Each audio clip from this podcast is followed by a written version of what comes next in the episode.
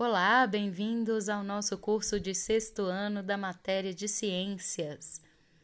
Esse podcast é um auxílio para sua atividade de verificação de pontos no roteiro. Atividade 1 No verso de uma embalagem de suco em pó consta a seguinte informação: modo de preparo.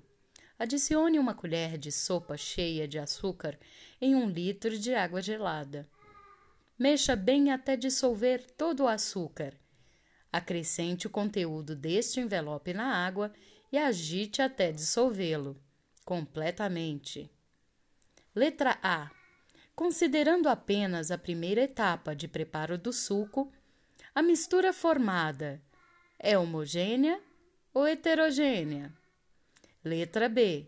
Se uma pessoa, ao ler a embalagem desse produto, se confundir com a quantidade de água e acrescentar todo o suco em pó e o açúcar em um copo com água de 200 ml, o que é esperado que aconteça? Justifique sua resposta.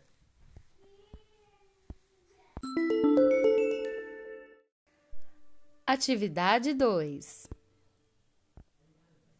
Leia o texto a seguir e responda o que se pede. A imagem tem uma legenda que diz vazamento de óleo na bacia de Campos, no Rio de Janeiro, em 2011.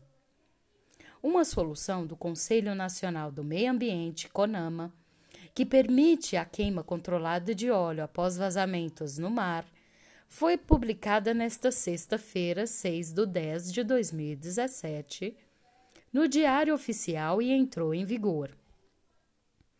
De acordo com a resolução, a técnica será usada como um esforço de proteção ambiental e uma forma de tentar minimizar prejuízos à saúde pública. Mas dependerá de uma autorização prévia do Instituto Brasileiro do Meio Ambiente dos Recursos Naturais Renováveis, o IBAMA. A queima será permitida, no entanto, apenas quando outras intervenções não forem aplicáveis e ou efetivas. Trata-se como óleo, petróleo e seus derivados, incluindo óleo cru, óleo combustível, resíduos de petróleo e produtos refinados. Carolina Dantas e Marina Franco Nova regra permite queima de óleo em casos de vazamento no mar. G1, 6 de outubro de 2017, disponível no site. Letra A. Por que observamos uma mancha de óleo sobre a água quando ocorre um vazamento? Letra B. A queima de óleo em alto mar gera prejuízos para o ecossistema local e para os seres vivos distantes do vazamento. Pesquise em livros ou na internet e indique os impactos ambientais negativos desse tipo de ação.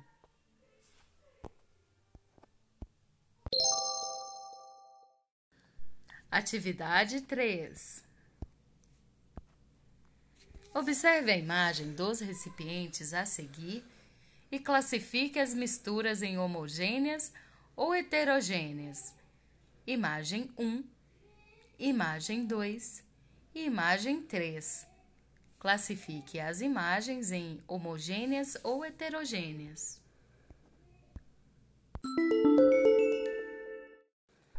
Atividade 4. Associe cada mistura representada na atividade anterior, com as indicações a seguir. Letra A: gelo e água gaseificada. Será que é a imagem 1, a 2 ou a 3? Letra B: granito, gelo, água e óleo. Será que essa mistura está na imagem 1, a 2 ou a 3? Letra C: água, gelo e óleo. Será que essa mistura está na, na imagem 1, na 2 ou na 3?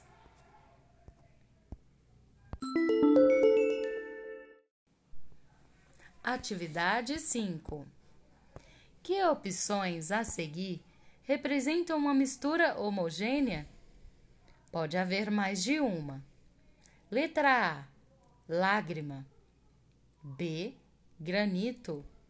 C: suor. D: leite. E: lama.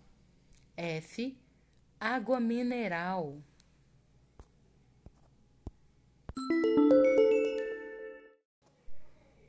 Atividade 6.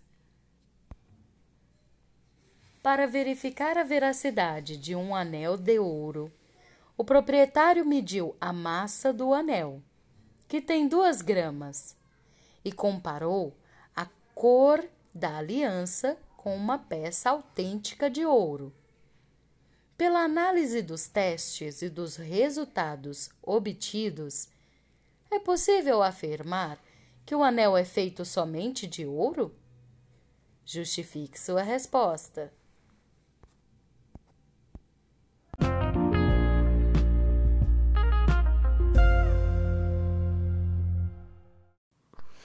Atividade 7.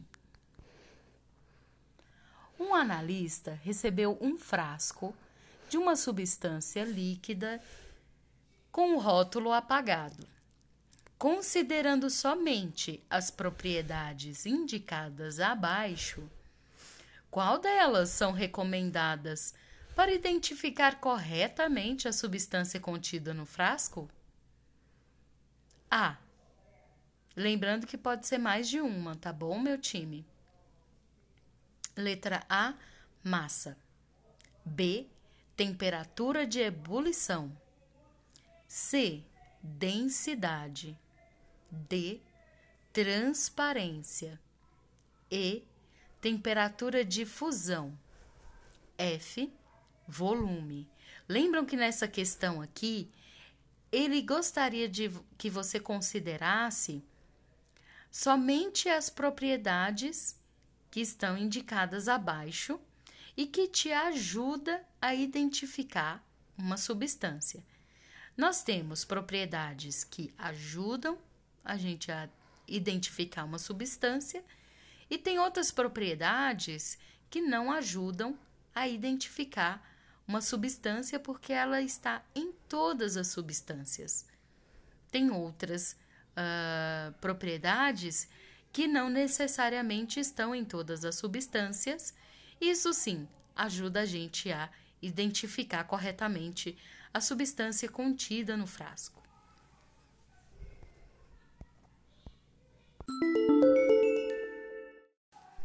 Atividade 8.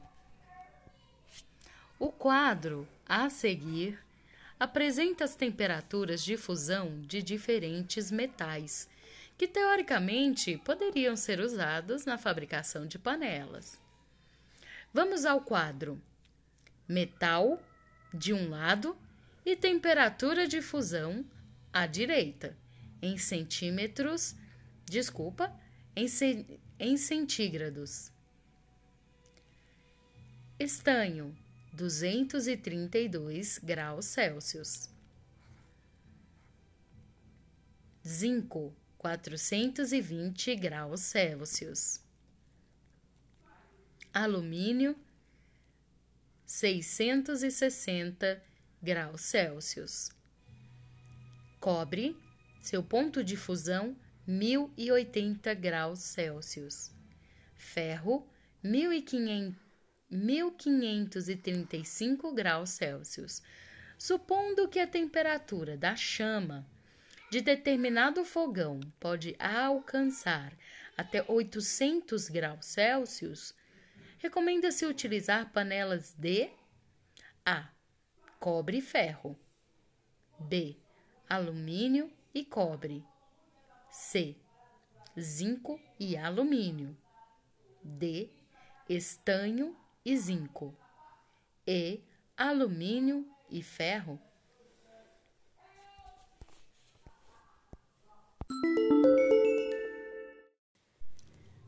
Atividade 9. O texto a seguir se refere à resposta de uma pergunta feita por uma leitora. Por que existe ouro branco e ouro amarelo?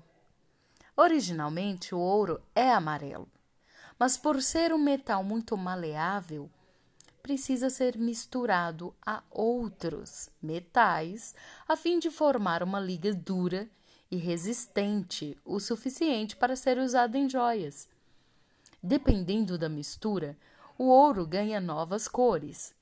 O ouro branco, por exemplo, é uma receita geralmente composta de ouro, prata e paládio, um metal de cor esbranquiçada, como a prata. Como qualquer grande receita que se preza, as joalherias têm suas fórmulas e segredos específicos para conseguir tonalidades únicas. Essas misturas também definem a quantidade de quilates. Se uma joia tiver 24 quilates, trata-se de uma peça 100% ouro. Se ela tiver 18 quilates, trata-se de uma mistura com 18 partes de ouro e 6 de outros materiais. E 9 quilates? Mesma lógica nove partes de ouro para quinze de outros metais. Mateus Bianese, por que existe ouro branco e ouro amarelo? No Mundo Estranho, acesse em 4 de julho de 2018 no site Super Abril. De acordo com as informações do texto, um brinco de ouro de 10 quilates é constituído por uma mistura de ouro e outros metais ou por uma substância? Justifique sua resposta.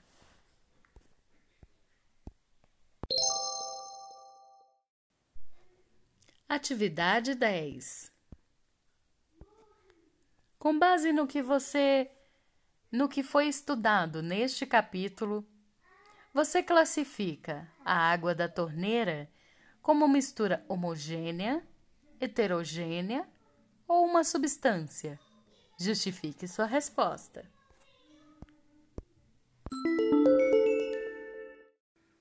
Atividade 11. Um laboratório recebeu algumas amostras de água e precisava justificar se ela realmente estava pura, ou seja, isenta de outras substâncias e sais minerais.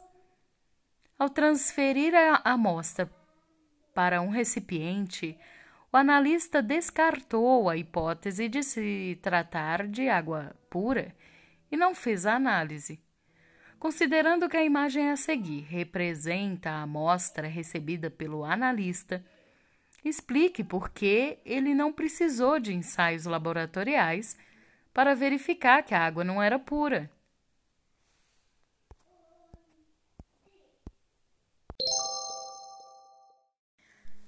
Atividade 12.